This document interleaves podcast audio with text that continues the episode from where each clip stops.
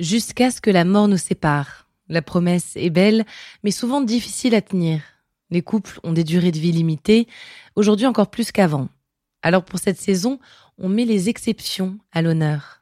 Ces couples d'une vie qui ont traversé ensemble les époques et les épreuves. Ces couples inséparables qui ont fait de leur amour leur pilier. Avant de découvrir ce nouvel épisode, on prend juste quelques secondes pour vous présenter notre partenaire.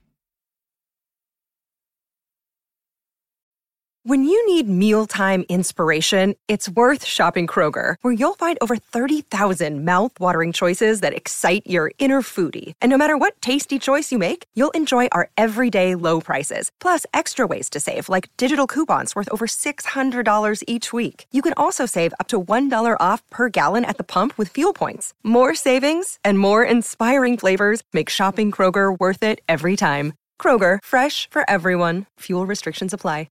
Another day is here, and you're ready for it. What to wear? Check. Breakfast, lunch, and dinner? Check. Planning for what's next and how to save for it? That's where Bank of America can help.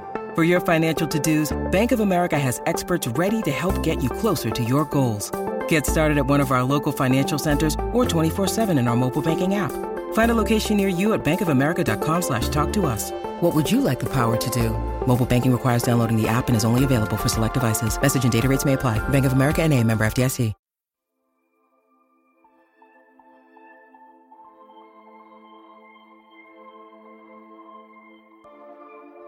Eleanor et Franklin Roosevelt sont le couple présidentiel resté le plus longtemps à la Maison Blanche.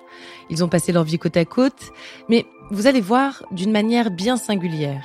Ils étaient des alliés politiques, mais des amants indépendants, détachés l'un de l'autre. Eleanor est une personnalité particulièrement fascinante, je trouve, en avance sur son époque.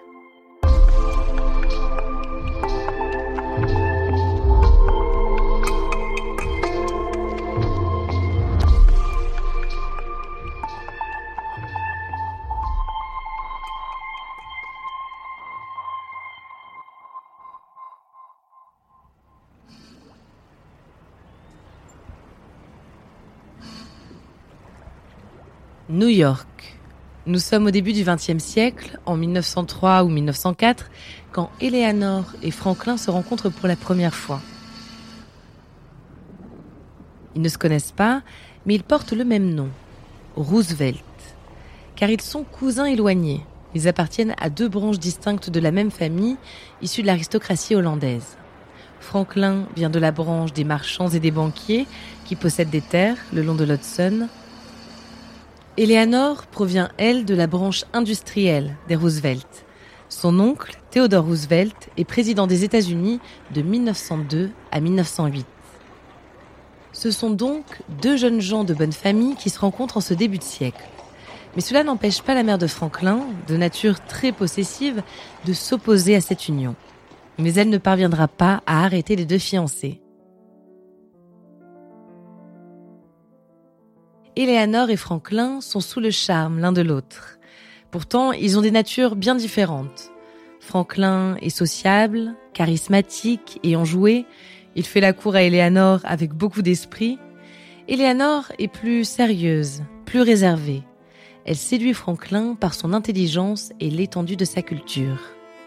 Le mariage a lieu le 17 mars 1905. Toute la bonne société new-yorkaise est conviée. Les médias sont au garde à vous. C'est le président des États-Unis, Theodore Roosevelt, l'oncle d'Eleanor, qui l'accompagne à l'hôtel. Le jeune couple s'installe à Springwood, le domaine de la famille de Franklin. Là-bas, Eleanor subit la surveillance constante de sa belle-mère, Sarah Delano Roosevelt. Elle la reprend sur chaque tâche domestique, la sermonne sur la manière de tenir son foyer. À l'époque, Eleanor reste plutôt effacée. Elle se tient à l'écart des mondanités, elle élève les enfants. En 1908, Franklin devient avocat et la famille déménage à New York, sans la belle-mère. Eleanor respire de nouveau. Et c'est le début d'une nouvelle vie.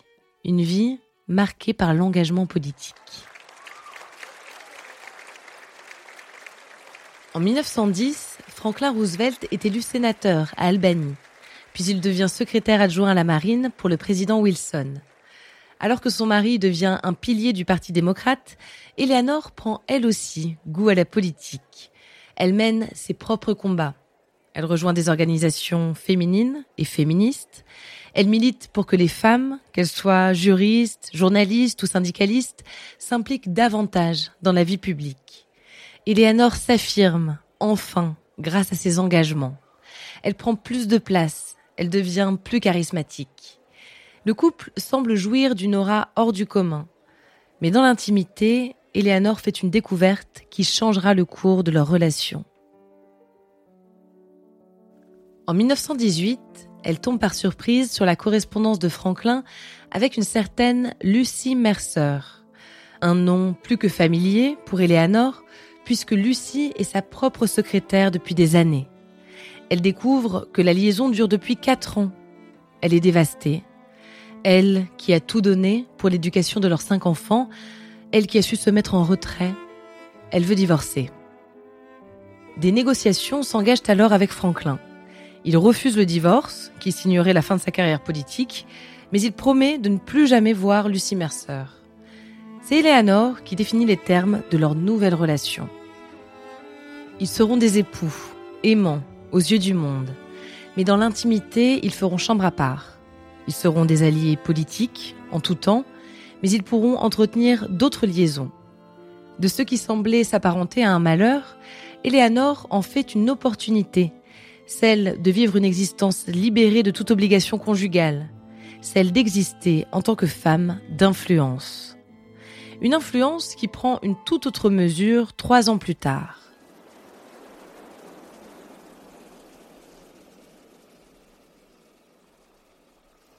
En 1921, Franklin contracte une poliomyélite.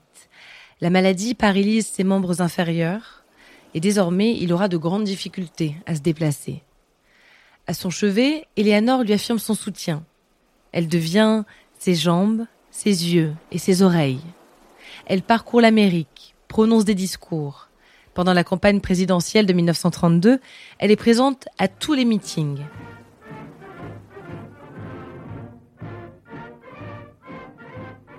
Franklin Delano Roosevelt est élu président des États-Unis en 1932. Il le restera 12 ans. C'est le record de durée à la Maison Blanche. Eleanor Roosevelt devient la première dame la plus engagée que l'Amérique avait connue jusqu'alors.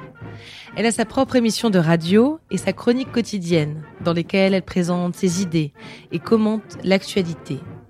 Elle milite auprès des cercles de pouvoir pour les droits des minorités. Elle devient l'alliée la plus influente de la lutte pour les droits civiques et de celle pour les droits des femmes. Franklin, lui, est très occupé par des questions de politique internationale. Il est président de 1933 à 1935, une des périodes les plus tourmentées de l'histoire moderne.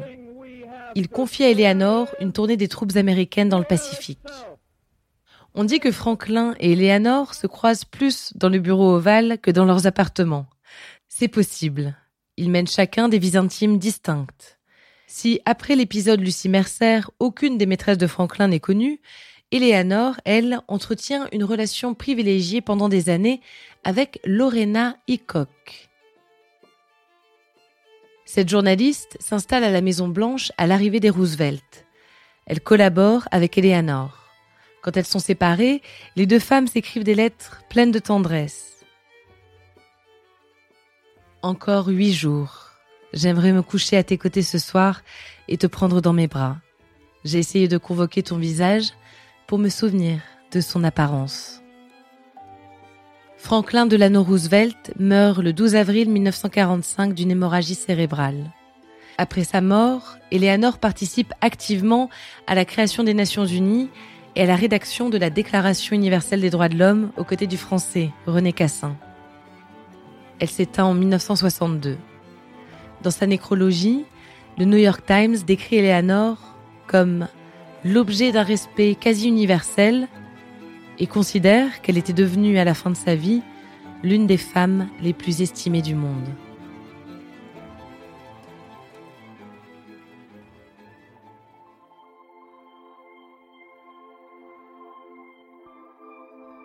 Merci d'avoir écouté cet épisode de Love Story. J'espère que vous l'avez apprécié autant que j'ai aimé le réaliser C'est la fin de cette saison dédiée au couple d'une vie. On se retrouve la semaine prochaine avec une nouvelle saison thématique.